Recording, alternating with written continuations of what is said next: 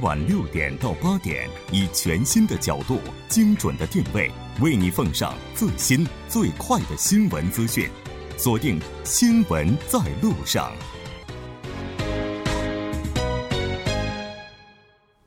好的，欢迎回来，了解最新热点焦点。锁定调频一零一点三，新闻在路上。稍后是广告时间，广告过后马上回来。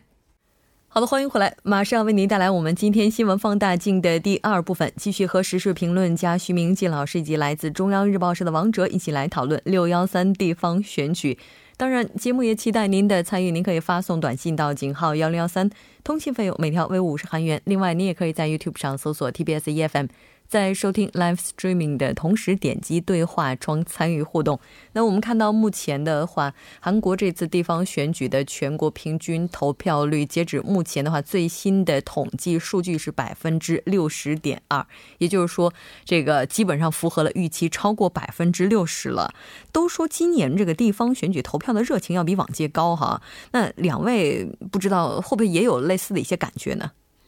哦，其实说是热情比较高，其实就数据来看的话，确实比上一次的投票热情是稍微高一点。嗯，特别是其实早上的时候，我我看了一个比较哈，就截止到十二点之前的时候，其实投票率是比上一届选举的时候要低。嗯，结果过了十二点之后就开始一路拔高。那截到刚刚刚主持人有提过，到截止到六点的时候，目前显示是百分之六十点二。嗯，这要比上次的百分之五十六点八要高出几个百分点。嗯，那么其实这是数据哈，就我身边的这些韩国年轻的朋友来看的话，大家投票率还都是蛮热情，还是蛮高涨的。昨天因为放下班之前，大家都会说，哎，明天投票别忘了哈，都会互相说一句。然后今天呢，我观察这个 SNS 当中呢，大家也都会上传自己投完票。之后在手上盖个章啊，这种投票的阴增下啊，然后所以我觉得这次就我的感觉来说呢，这个年轻人的投票热情呢，还是会比以前稍微高一点。这个其实这个最近十几年来这一次应该是最高的一次，因为这个第四届就是二零零六年的时候呢，它投票率是百分之五十一点六，嗯，那么第五届二零一零年是五十四点五，那么第六届二零。一四年呢，刚才王记者介绍的是百分之五十六点八，所以这一次呢，就是说大家都在看能不能破六十。那么现在好不容易，嗯，破了一点点，破了六十。所以说这个人们对于这个所谓的这个选举的这个关注度啊，是慢慢慢慢的比过去呢要提升。但是呢，有的时候呢要看情况。如果说你真的厌倦了哪些政党或者你支持的人的话，有些根本就不去投票了。要放弃投票，所以说有这种呃因素在里面。但是呢，不论如何，这一次呢超过了百分之六十，所以以后呢可能会。慢慢慢慢的越来越高啊，对关注的话呢，会慢慢慢慢的会高一些。嗯，是的，这我们目前看到的统计数据哈，截至目前的投票率，它是要高于第六届就是韩国的地方选举投票率，但是要低于第十九届当时的总统大选。哦，那总统是一般，最近这三三届总统呢都是超过百分之七十。嗯，对，最多的呢，呃，最高的一次呢就是就之前的就是这个。就是第十九届，就文在寅总统当选的这一届，是百分之七十七以上嘛，所以说这个总统选举呢，当然关注度比较高，所以投票的率呢，啊，以往。这最近这十几年都是超过了百分之七十。我们其实，在今天第一部节目连线的时候，我们来到现场的高瞻呢，他也是在采访相关负责人的时候就提到了说，虽然我们预测年轻人的投票率会比较高，但是实际的情况似乎并没有那么好。这我想问一下，今天徐老师，您也应该去现场投票了吧？对，我投了。哦，然后当时去现场投票，您大概是几点投的？当时那个现场的情况怎么样呢？因为我去投票的时候是大概三点左右吧，啊，三点左右。去投了。那个时候我们家那下面的那个投票所，啊，这个倒是挺清闲的，没有说很多人，也没有人在那边排队调调查什么也没有，也没有。排队，就进去就马上投了。先给我三张，啊，那三张是就是那个第一张是市长的，第二张是教育监，第三张是这个区区。区区区厅长的，嗯，然后投完了再过去再给四张，那四张就是议员的，呃，市议员还有区区议员，然后这个比例代表两个，这样投了七张。然后，如果那个地方如果有那个国会议员再补选的话呢，他就八张了。以前我们不说最多九张嘛，那九张就是如果说那个修宪的那个的话就九张，所以所以就去了。没有没有很多人，也没有排队，就这样进去以后就投了。嗯，所以说。其实我觉得这次咱预测这青年人会多，但是反过来看的话，目前青年投票率也并不是很高。我觉得还有另一个原因就是什么？大家会有一个心理作用。嗯，就像大选的时候，可能由于这个几个候选人之间的这个相差的幅度并不大，嗯，所以很多潜在的本来也我投不投无所抱有我投不投无所谓这种心理的人也会出来投票，这样变相的会刺激投票率。但这次其实从选前，像我拿到六月三号的这个调查来看，很多地方就是选情几乎已经很明显了。所以可能不排除会有的这地市的这个呃呃有有这个投票权的人会觉得，其实基本他已经胜了，那我投不投也无所谓了，有这种想法。是，其实今年的话，咱们也提到了说，外国人能够去参与投票的人数也是创了历来之最。哎，我其实今天上午也是参与了自己在韩国的第一场投票啊，非常的兴奋啊，去的非常的早，在九点之前就到了现场，因为也是人不多。那我其实大概的扫了一眼，我发现好像。全场我最年轻，哦，是吗？这这次 这次外国人呢，大概突破了十万啊，十万零六千多人啊，因为过去呢都没有那么多。其实这个外国人去投票呢，是韩国是在亚洲国家里面唯一一个就是允许外国人参与这个地方投票的。啊，当然中央的不行，外国人呢，你总统选举和这个国会议员选举你是不可以的。嗯。但是地方这为什么呢？地方是你住在那里嘛。嗯。所以说你有权你选你的这个一些就是市长也好，什么区厅长也好。所以呢，这个从二零零四年开始呢，就是准准这些外国人，但是这些外国人不是全部都是外，全有资格的。那是什么呢？就是你要。手上呢，你要有这个所谓的这个外国人这个登陆证、永住权。啊，永住权，永住权呢，你要拿三年以上的，而且呢，你这个到外国人那边去查的话，那个登登陆证上有登陆的，啊，这样的话可以。还有呢，年满还是一样是十九岁的，那么你可以参加投选，啊，那么这一次呢，超过了这个十万。啊，但是呢，这个上一届就是二零一四年的时候呢。那么外国人的投票率只有百分之十七点六，嗯，所以说这有些。人就说了，这样要不要给外国人？对，你的投票率太低。其实还有另外一个问题，我们今天现场采访的这个高瞻啊，他还跟有关负责人沟通的时候也提到，外国人来了之后，说我谁也不投，就投把把票投给文在寅总统。这也就是能够反映的出来，可能有一些外国朋友他有这个权利，但是他不知道怎么去行使。你看，我今天早上其实去投票的时候，因为本身就每天在关注这些新闻，所以我可能会了解一些候选人他们的信息。就像刚才徐老师提到的。给了七张票啊。然后当时每一张票上都有那么多的候选人，就是我们该怎么去选？其实对于外国朋友来讲，这绝对不是一件容易的事情。我不知道王哲此前这王哲今年目前为止应该是没有投票权。那王哲就是之前就有没有关注过这些候选人？有没有想过，如果是我的话，我想把票给谁？其实如果说像刚刚主持人提到一样，如果说总统大选的话，可能大家会多少关心一点哈。要到这个地市大选，一下子出来那么多候选人，特别是有七八张选票的这种地方，而且像。首尔的话，光首尔市就九个候选人，然后每个人哪怕给你一张纸的这个宣传文稿，对于外国人来说，读那么多大厚达的一本这个选举的文案来就已经很困难了。所以我相信很多这个朋友，首先很多外国朋友他不知道自己有这个权利的有很多。嗯，因为我之前其实听到这个消息，我也是之前记得有一档外国节目是那个就是外国人讲的，还是一个美国人讲的，然后我才知道啊，原来外国人可以选。那后来呢？又说要外国人选的时候，但是他不会给我们提供自己本国语言的这个选举的这个公报吧？嗯，所以你要用韩语来读。我相信这又会把很多这个韩语并不是很好的外国朋友拦在外边。虽然说你取得了永住权，在这居了这么久，也不见得每个人的韩语都会那么好。是，这所以今天这个我们在采访的时候，这个他们也给出来一个建议，就是说未来在进行地方选举的时候，能不能针对外国朋友进行专门的这样的一些介绍，比如说用外语来给他们介绍。可是问题是什么呢？因为你住在这里的外国人，各个国家的都有，你要把它全部都用那个国家的再重新。再发给你这个手续。但我其实觉得，这个随着科技的进步的话，它有了这个 AI 人工智能的翻译的话，我觉得可能也也会实现。问题是那个 AI 翻译不一定准确。哎，咱跑题了，你 回来。这我们看到说，因为外国朋友的人数非常多啊，所以今年候选人也开始非常重视去拉拢这些外国人的票数。对，尤其是像那个就是外国人居住比较多的地方，嗯啊，这这些地方呢。可能要针对这些有有这个选举权的这些外国人呢，以他们为对象。如果说他们有一些团体的话，啊，他们呢就希望就通过各种关系呢，能跟这这些团体的人前面，啊，来这个发表他的政见也好，怎么样也好。所以说现在呢，首尔地区以外，像京畿道地区特别多外国人，所以说在这里呢，好像是。有很多这种活动，听说是是的，没错。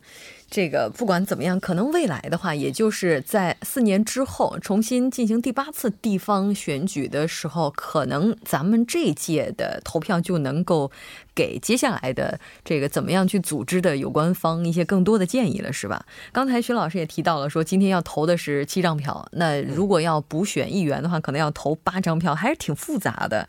那今年地方选举的话，这个会产产生的官员，那我们在今天节目当中也介绍过了，各级的干部呢，一共是会出现官员哈，是大概四千多人。那这个结果接下来会怎么样去影响韩国的政坛呢？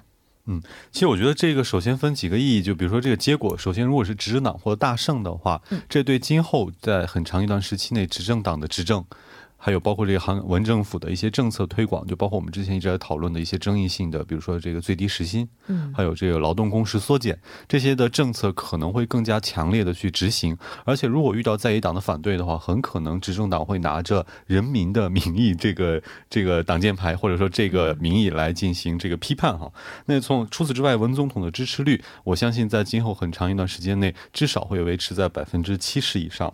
哦，那么在之后呢？如果说这个个在野党输的比较惨，他们会不会出现联盟？这可能也是今后观察的一个这个议题哈。嗯，总总之呢，这个自己人嘛，大家都自己人。如果说很多都是一个党的这个人候选人当选的话呢，自己人，那么办事好办，推展业务也好推展。所以说，除了这些业务以外呢，在国会议员这个再不选这一块，我再说一说的话，刚才预测的是在十二个席位里面。好像执政党至少说是十个在在优势嘛，嗯，所以说这样下去的话，那么在国会呢的话语权也可能会也强了一些，嗯啊，当然在选这个国会议长啊，还有各这个常任委员会委员长的时候呢，也占一些优势。不管怎么样呢，你这一次的地方选举虽然啊说是地方的选举，但是呢，它一些中央也有一些一部分的国会议员，所以说你如果是像现在照着现在出来的这种样子的话。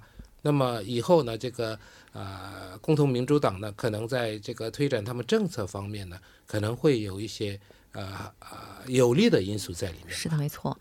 当然，目前这个结果的话，在今天晚上大概十点钟左右的时候会出现轮廓。但是目前看这个出口调查的情况的话，应该对于执政党来讲确实是比较有利的。非常感谢两位嘉宾，我们下次再见。好，谢谢大家。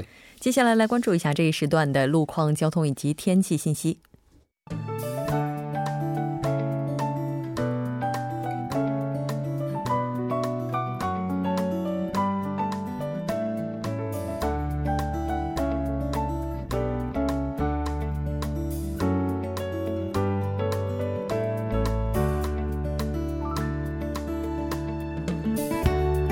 晚间七点四十五分，依然是由程琛为大家带来这一时段的路况及天气信息。继续来关注目前晚高峰时段首尔市的实时路况。第一条消息来自九老中央路 AK 广场至九老区厅方向，早间时段呢，在该路段的下行车道上进行的道路维修施工作业已经结束，但目前施工车辆还是停靠在施工区域，还望途经的车主们参考相应路段小心驾驶。接下来是在松坡大路蚕市站至石村站方向，目前呢，在该路段的五车道上发生了交通事故，还望后续车辆保持安全车距，小心驾驶。好的，最后我们再来关注一下天气，预计从今天夜间开始到明天早间时段，中西部的局部地区将会出现少量的降雨。气温方面呢，高温持续，尤其是全罗道的局部地区，明天的最高气温将会飙升到三十度以上。一起来关注首尔市未来二十四小时的天气预报，今天夜间。间指明天凌晨多云转晴，最低气温十九度；明天白天多云转晴，最高气温二十八度。好的，以上就是今天这一时段的天气与路况信息，我们明天见。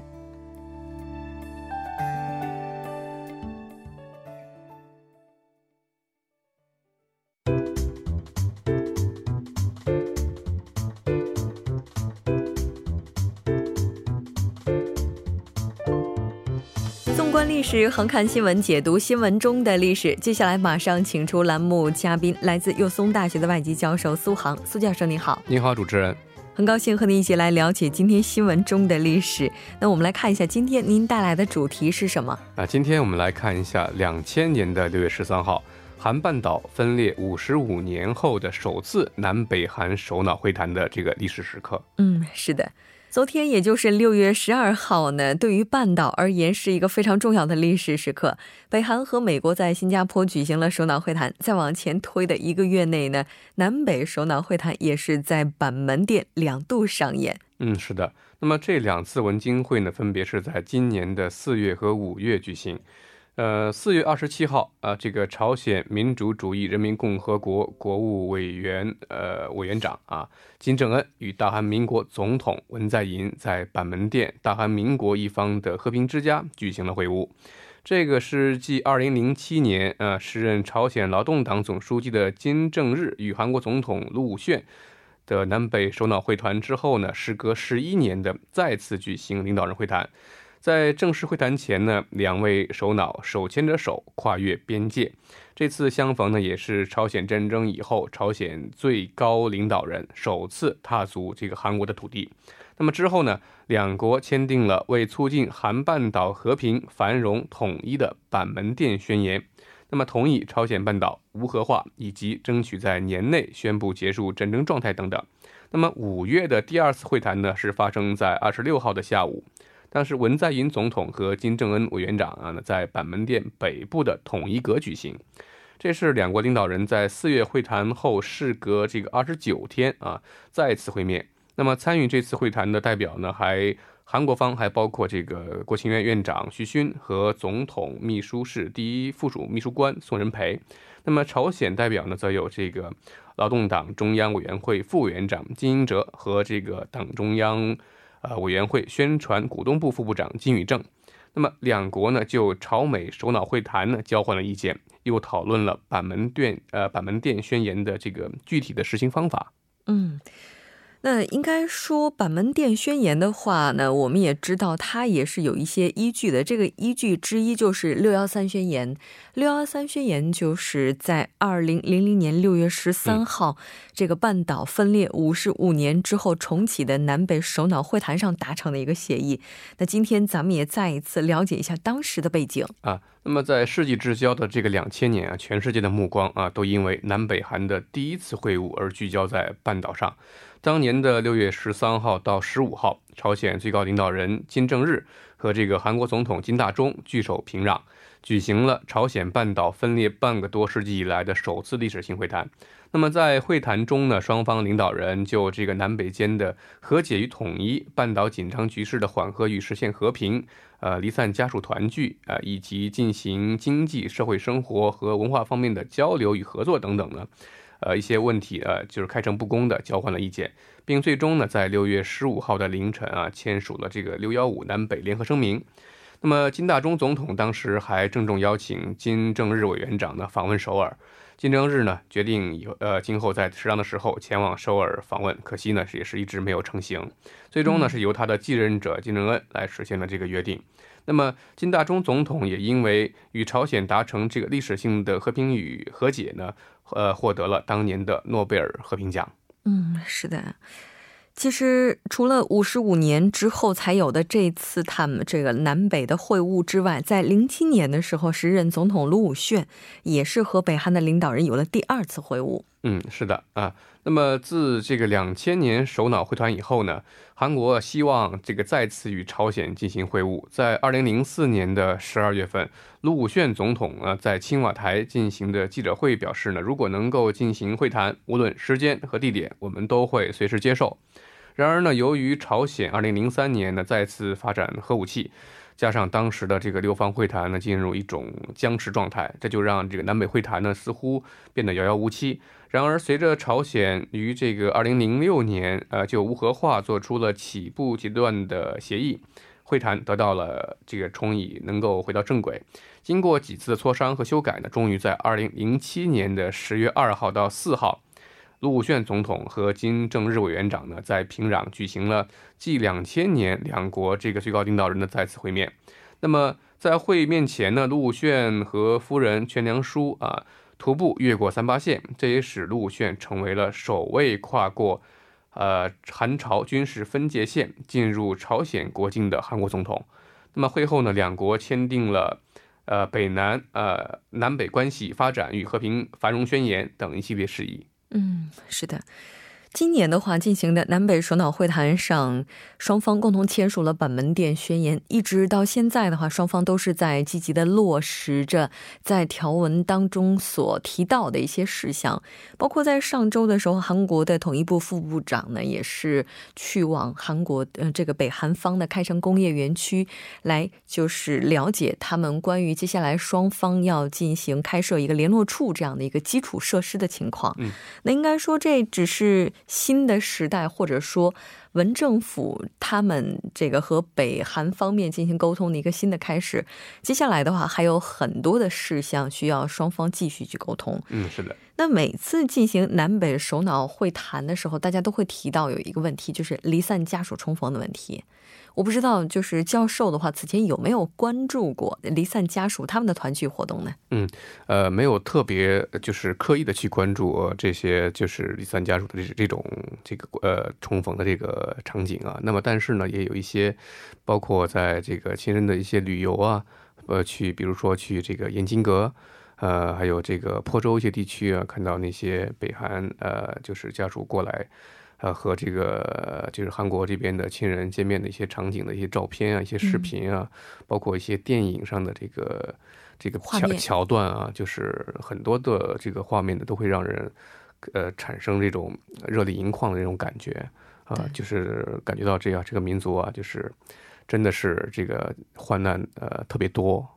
那应该说，这段历史、这段过往，对于整个半岛而言都是非常沉重的一页。而且，这个伤痛一直到今天的话，还未能够痊愈，因为毕竟现在还活在世上的那一代人也是越来越少了。当然，我们也希望未来的话，他们能够在有生之年还能够见到自己的亲人。嗯，是的。非常感谢教授今天做客节目，我们下期再见。嗯，再见。新闻中有你有我，我们一直在路上。您的参与，我们的动力。参与我们的节目，您可以通过手机短信的方式发送短信至井号一零一三，每条短信会收取五十韩元的通信费用。您也可以登录我们的官网三 w 点 tbs 点 c o 点 kr 收听更多广播回放。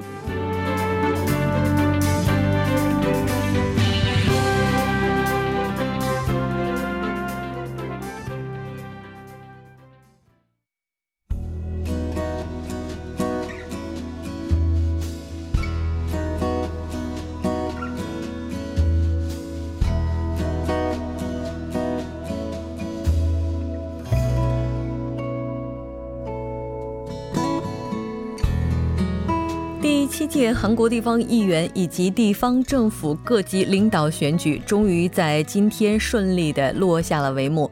截至目前，我们看到呢，截止六点钟，第七届韩国的地方议员以及地方政府各级领导的投票率达到了百分之六十点二。现在各开票点的工作也在有条不紊的推进着，开票率最高的地区目前已经超过了百分之五。值得一提的是，在这一届地方选举当中，候选人可谓形形色色，其中不乏曾经在电视台工作过的女学星、女谐星，曾经参加过十四十七次地方选举都落选的伊利哥，前国家射击队的运动员，年仅二十五岁的九零后等，他们中的多数都是奋力拼搏，想要到更大平台上展现政治才华的，但也有愿意放低身段继续政治生涯的。无论选举的结果如何，未来我们都希望每一位候选人都能够勿忘自己最初的政治理念与为民服务的理想。